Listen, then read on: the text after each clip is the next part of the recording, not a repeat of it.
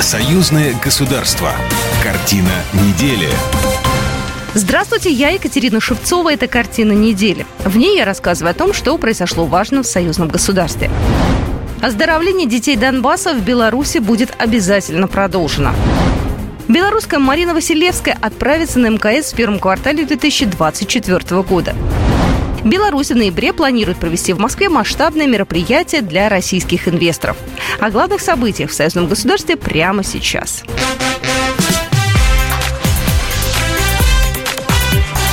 Главное за неделю. Оздоровление детей Донбасса будет обязательно продолжено. Соответствующие планы уже обсуждены на уровне глав государств. Об этом заявил белорусский лидер Александр Лукашенко. Президент на этой неделе посетил национальный аэропорт Минск, где пообщался с работниками авиационной отрасли. Один из сотрудников, выходец из Донбасса, поблагодарил Лукашенко за помощь и поддержку пострадавшим территориям. В ответ на это президент заявил, что работа в этом направлении будет продолжена, в том числе с участием союзного государства. Планировали и планируем, дети ни в чем не виноваты. Мы договорились с Путиным, что будем финансировать эти поездки из союзного бюджета, сказал Лукашенко. Также президент во время общения с трудовыми коллективами при посещении аэропорта Минск напомнил про историю организации полета представителей Беларуси на МКС и договоренности, достигнутые с руководством России и Роскосмоса. Я президенту России сказал, что белорусы как-то засиделись на земле. Летают все, африканцы в том числе, молодцы. Но почему белорусы не летают?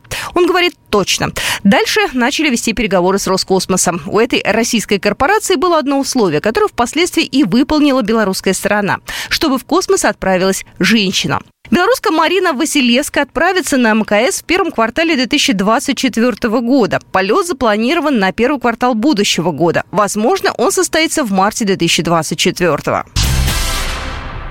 Краснодаре восстановят отделение посольства Беларуси в России. Об этом было сказано на очередном рабочем совещании, прошедшем под председательством белорусского посла в Российской Федерации Дмитрия Крутого и замглавы Краснодарского края Александра Руппеля. Участники совещания подробно обсудили пункты дорожной карты, охватывающие все направления сотрудничества.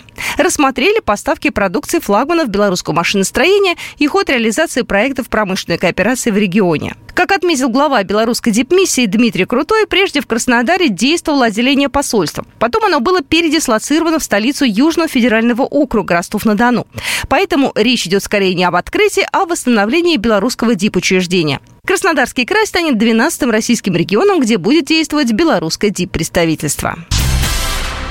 В странах Восточной Европы в непосредственной близости от границ союзного государства России и Беларуси собрана военная группировка с численностью 360 тысяч человек, заявил на этой неделе на коллегии Министерства обороны глава ведомства Сергей Шойгу.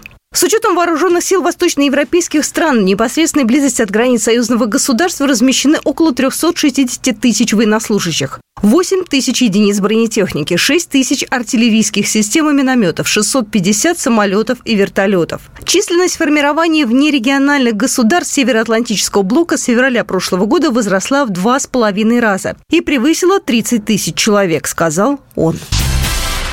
В воскресенье пройдет церемония закрытия вторых игр стран СНГ, которая проходит с 4 по 14 августа в 10 городах Беларуси. Спортсмены соревнуются в 20 различных видах спорта. Среди участников свыше 2000 талантливых атлетов из 23 стран. Как отметил президент Беларуси Александр Лукашенко, мы с Путиным позавчера разговаривали, обсуждали в том числе эту тему. Я его похвалил. Он молодец, что инициирует игры стран БРИКС. Посетить любые соревнования в рамках игр стран СНГ мог любой абсолютно бесплатно. На стадионе «Динамо», главной спортивной арене Республики Беларусь, где выступали легкоатлеты с большим наплывом болельщиков, проблем не возникало. А вот во дворе с художественной гимнастики в Минске каждый день выстраивались очереди. Ажиотаж понятен. В турнире принимали участие белорусская прима, бронзовый призер Олимпиады в Токио Алина Горноська, а также ведущие художницы из России Арина Аверина, Лала Крамаренко, Анна Попова. Среди почетных гостей были олимпийские чемпионки Алина Кабаева, Евгения Канаева, многократные чемпионки мира и Европы Ольга Капранова и Вера Сесина. В медальном зачете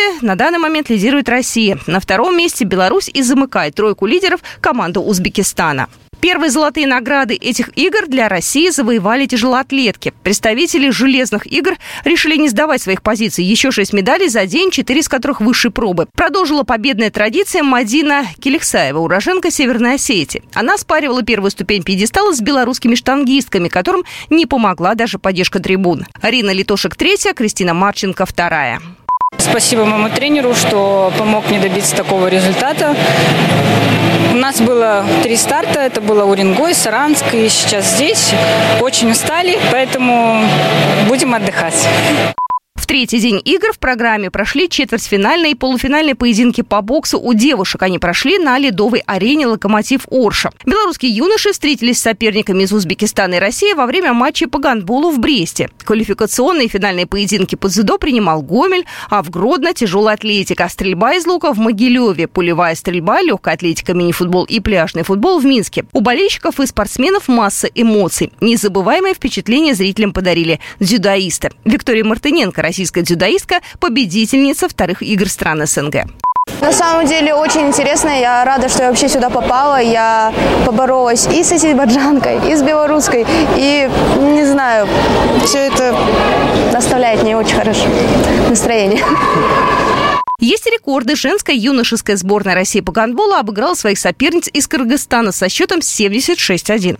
Хотя история ручного мяча помнит еще и более крупные результаты. В августе 81-го сборная СССР переиграла Афганистан со счетом 86-2.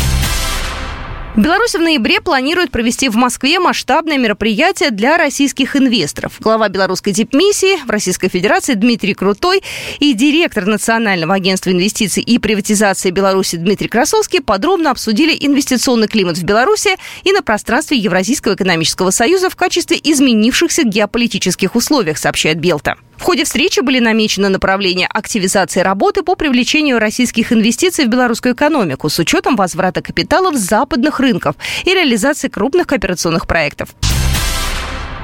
Польша безосновательно спекулирует на присутствии в Беларуси ЧВК «Вагнер». На этой неделе госсекретарь Совета безопасности Беларуси отметил, что под надуманными предлогами наращиваются мероприятия по милитаризации Польши и стран Балтии. Александр Вольфович принял участие в заседании Гродненского облсполкома, передает Белта. Пока Беларусь ведет битву за урожай, наши западные соседи стремятся к другим баталиям. Некоторые зарубежные политики по-прежнему мыслят категориями холодной войны периода межблокового противостояния. Своими провокационными заявлениями и необдуманными действиями они пытаются всячески нагнетать обстановку, добавил Александр Вольфович. Минск и Омск подпишут соглашение о побратимстве. На прошедших в администрации Омска переговорах с первым заместителем председателя Мингу располкома Надеждой Лазаревич обсудили ближайшие планы экономической и социальной направленности. Стороны рассмотрели перспективные векторы межрегионального сотрудничества в торгово-экономической, культурной, образовательной сферах и в области здравоохранения. В рамках визита в Омск состоялось подписание меморандума о сотрудничестве между Минским научно-практическим центром хирургии, трансплантологии и гематологии и Омским государственным медуниверситетом. Август традиционно самая горячая пора подготовки ко Дню знаний. По всей Беларуси развернута торговля. Не только форму, но и канцтовары, сумки и ранцы можно приобрести на традиционных школьных базарах. Организовано 170 таких площадок по всей стране. Работает более 430 ярмарок. Продажа товаров для школьников стартовала еще в июле. Что касается цен, по сравнению с прошлым сезоном стоимость выросла на 7%. Это связано с подорожанием сырья и сложностями в логистике. Наталья Мурашко, зампредседателя концерна «Беллихпром». Чтобы одеть ребенка в школу, купить ребенку э, брюки, пиджак, либо блузку, то есть мы говорим об одежде, то такой комплект будет стоить от 120 до 200 рублей. Если мы говорим о том, чтобы полностью собрать и одеть ребенка в школу, то это порядка 400-500 рублей, потому что мы сюда в этот комплект еще, естественно, включаем и обувь, и рюкзак, при переводе на российские деньги эта стоимость эквивалентна 15-19 тысячам рублей. Недостатка в выборе школьной формы точно не будет в стране. Есть сразу несколько крупных производств. Школьную форму с маркой сделано в Беларуси оценят и российские учащиеся. Анна Кудрявцева, начальник отдела маркетинговых исследований и планирования ассортимента ОАО «Светанок». На экспорт мы поставляем наши фирменные магазины, которые в Смоленске и в Москве. Самые популярные это все школы на данный момент э, интересуются жилетами. Э, трикотажные жилеты, мы их э, начали производство уже лет пять назад, но такого ажиотажа, как в этом году, не случалось ни разу. В России родители также готовятся к 1 сентября. В стране подсчитали, сколько планируют потратить на покупку всего необходимого к школе. На канцтовары, одежду и обувь для детей готовы выделить в среднем 22 тысячи рублей. На мальчиков уходит чуть больше 25 тысяч, на девочек 19 тысяч. Также расходы зависят от того, в каком классе учится ребенок. На учеников начальной школы тратят около 24 тысяч рублей. На старшеклассников немного меньше – 20 тысяч. Как показало исследование, самое сложное почти для каждой семьи – это выбрать вещи, которые понравятся и родителям, и ребенку. Национальный авиаперевозчик «Белавиа» продлил до 30 марта 2024 года рейсы из Минска в Мурманск, сообщили в пресс-службе компании. Регулярные рейсы из Минска в Мурманск авиакомпания начала осуществлять 23 мая 2023 года. Рейсы были запланированы до октября. Теперь «Белавиа» продлила полетную программу. Рейсы выполняются раз в неделю по вторникам. Продолжительность менее трех часов. Белорусский Бела стал достопримечательностью российского города Оленегорска. В Мурманской области в торжественной обстановке был открыт памятник 136-тонному карьерному самосвалу «БелАЗ». 12 лет отработавшему на местном горно-обогатительном комбинате. Новая локация станет точкой притяжения своеобразной фотозоной под открытым небом, потому что самосвалы «БелАЗ» никого не оставляют равнодушными, поражая своими габаритами и размерами, сказала на открытии памятника директор по маркетингу торгового дома «БелАЗ» Наталья Холодова. Ладулина. Вот такие события происходили в жизни союзного государства на этой неделе. С вами была Екатерина Шевцова. До свидания. Программа произведена по заказу телерадиовещательной организации союзного государства. Картина недели.